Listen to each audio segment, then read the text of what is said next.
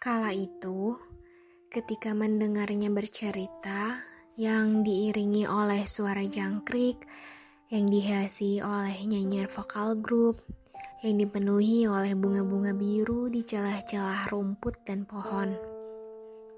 Kala itu, ketika memandangnya, tersenyum tulus menyipitkan mata, tertawa renyah melebarkan bibir, menghentikan waktu menyejukkan badan, membuat diri ingin menyatakan cinta.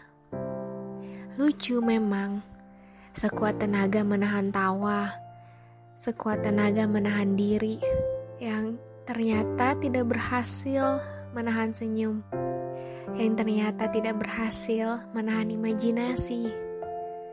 Untungnya ia menyatakan duluan, menanyakan niat, menanyakan kehendak, menanyakan hati, menanyakan waktu.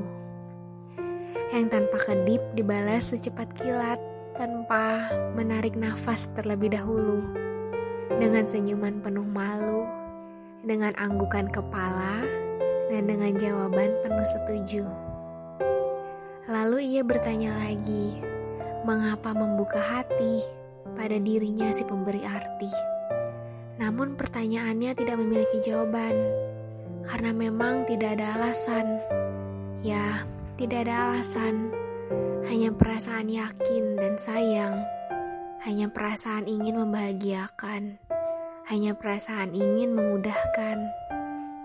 Kala itu, ketika berjalan beriringan, melintasi lorong pepohonan yang didahului oleh kuda dan suara kakinya, kupelankan langkah kakiku. Sengaja untuk bisa memandangnya. Kusenandungkan musik kesukaanku, dan ketika ia membalikan badan menoleh ke arahku dengan mata coklatnya, kudoakan laki-laki yang ada di depanku. Dengan segala rintangan yang ia hadapi, dengan segala usaha yang ia lakoni, dengan segala keringat yang ia hasilkan, semoga senyumku bisa membantunya. Semoga doaku sampai padanya.